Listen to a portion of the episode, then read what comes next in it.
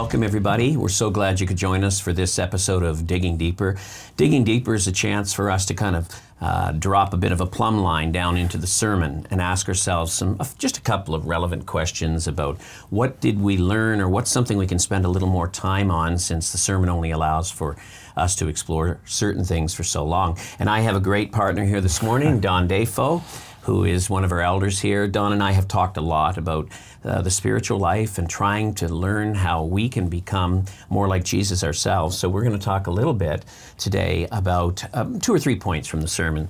The 1st mm-hmm. point I thought, Don, that would be worth talking about was uh, after I preached the sermon on Sunday, um, I had somebody say to me, um, I, I got the whole surrender, letting go thing but I didn't quite see the connection you were trying to make between surrender and identity. Uh-huh. So, for those of you that might yeah. not have watched the sermon, I made a connection between the physical or the spiritual practice of letting go. The question I asked was, what do you need to let go in order to make more room for God yes. in your life? And then, as I talked about how to implement surrender in your life, I started on the point of identity, mm. who we are in Christ. And yes. I don't know. Uh, could I ask you maybe for your reflections on that? I know we've talked about it in the past. Do you have a few yeah. thoughts on that? Uh, James, I, th- I think the thing we need to realize is that God knows us so intimately. He knows everything about us. And sometimes we don't know enough about who He has created us to be, that, that unique individual. And sometimes I think it's important for us to really realize how God has created us to be and what He wants us to be. And until we spend time with Him exploring God, how you really wired me yeah. to do what you want me to do, uh, I think sometimes we miss out what yeah. God really wants to do in our lives. Yeah. I know. I know. For me too, as I was thinking about preparing the sermon, one of the things I um, I thought about was um, spiritual practices have to have to come out of who we are mm-hmm. and who we're becoming. Yes. There's so many examples um, we could give. Um, one of my favorite passages, especially this year, has been Colossians 3. Yes. We've been memorizing Colossians 3 1 to 17 as elders, and as staff, we're going through Colossians 3 1 to 17 as a staff in devotions.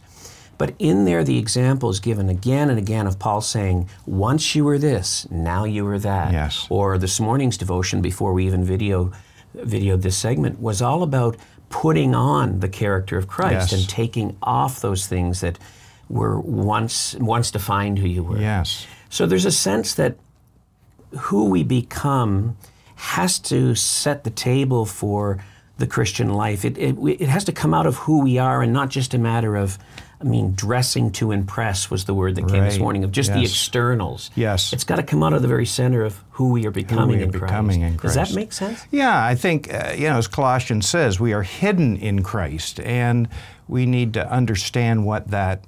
really means. Mm. I think that's, that's so important. Yeah. yeah. So, spiritual practices, Don, and Pastor Terry Norris, I think of him as a bit of a soul surgeon. Yes. he has um, he's a doctor who knows how to diagnose and heal the soul. Yes. I've told that to Terry before.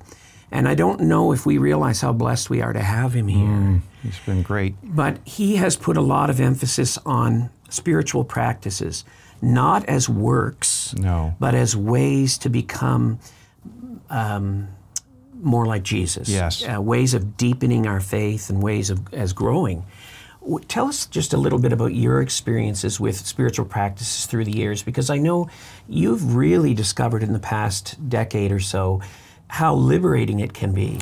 Yeah, I, uh, James, what I really found, we can be all about doing for Christ, but what I have really realized over the last number of years, this idea of being for Christ, because sometimes we retreat to the familiar of doing what's comfortable mm-hmm. for Christ. Mm-hmm. You know, well, I have my prayer time, or I, I read scripture, and that's doing for Christ. But sometimes I believe God wants us to just rest, stop, and rest and be with Him, contemplate Him, to uh, just enjoy His presence and let Him speak to the deepest parts of our heart.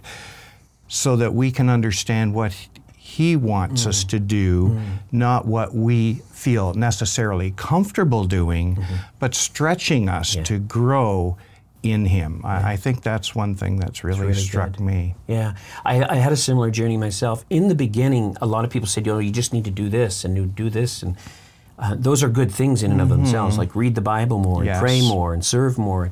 Those were all helpful. But there came a point where I really realized, Don, I needed to nurture my interactive, ongoing, personal relationship Yes. with Jesus. And that, that's what these spiritual practices have given me all kinds of ways in which I can, over time, um, train to become more like Him. Yes, and and that kind of brings me to the stage when you were preaching on Sunday, and that was an excellent sermon, James. It really started us off in 2023. A big challenge to all of us, I'm sure, to everyone. And uh, but it it got me thinking about the passage in Luke 18. Where uh, Jesus is talking about, unless you become as a little child, you cannot enter the kingdom of heaven. And I got thinking, okay, this idea of letting go and this type of thing. Well, I think as a, as a child, a child relies so much on the parent, on the, you know that that they're totally, um, you know, just surrendered to their parent, what the parent wants. And then the passage goes on and talks about the rich young ruler. And Jesus, uh, the rich young ruler, comes to Jesus in Luke 18 and says, You know, I've done all this. I've kept all these commandments, you know, that uh, I've done all that. And Jesus says, Oh, yeah, that you have. But there's one thing I want you to do, and that is I want you to sell everything. I want you to come and follow me. And the rich young ruler went away saddened because what Jesus had done there, and I don't think it's all about money, it was about a deta- attachment that he had. And sometimes there's things in our lives, idols, uh, that we get attached to, and we need to detach from those in order to come and follow Jesus. And sometimes we hesitate to do that because that makes us feel uncomfortable. Oh well, if I if I let go of the life raft, will the boat, you know, come and rescue me? And really, there are things we need to just rest and let go and surrender to Jesus, and um, and recognize that He is faithful. Yeah. And uh, your sermon really hit that home on Yeah. on Sunday. That's an that's an excellent illustration. And maybe we could just end with that question for ourselves, Don, and for the for the life groups. As you think about it, we're going to start off uh, the questions at the end with the, the question we began the sermon with, which is, what do you need to let go of in order to make room for God in your life? And uh, maybe people can start to think that Yes. through. Um, thank you, Don, for joining me. And thank you. My We hope that you find these deep, digging deeper uh, sessions helpful. Um, I'm going to ask Don if he wouldn't mind Hmm. praying, and then after we're all done, you'll notice questions will come up after that can help guide your life group for the week. So, Don, if you wouldn't mind closing us in prayer. Precious Heavenly Father, we just want to thank you for um, just being with each of us today in the here and now. Lord, sometimes we hang on to spiritual victories from the past. Sometimes we hang on to what we feel comfortable doing for you.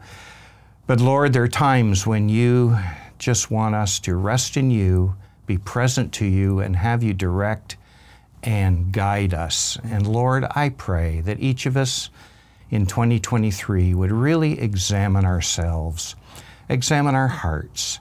Lord, to release what we need to release to you. Father, to take up what you want us to take up, hmm. whatever that would be.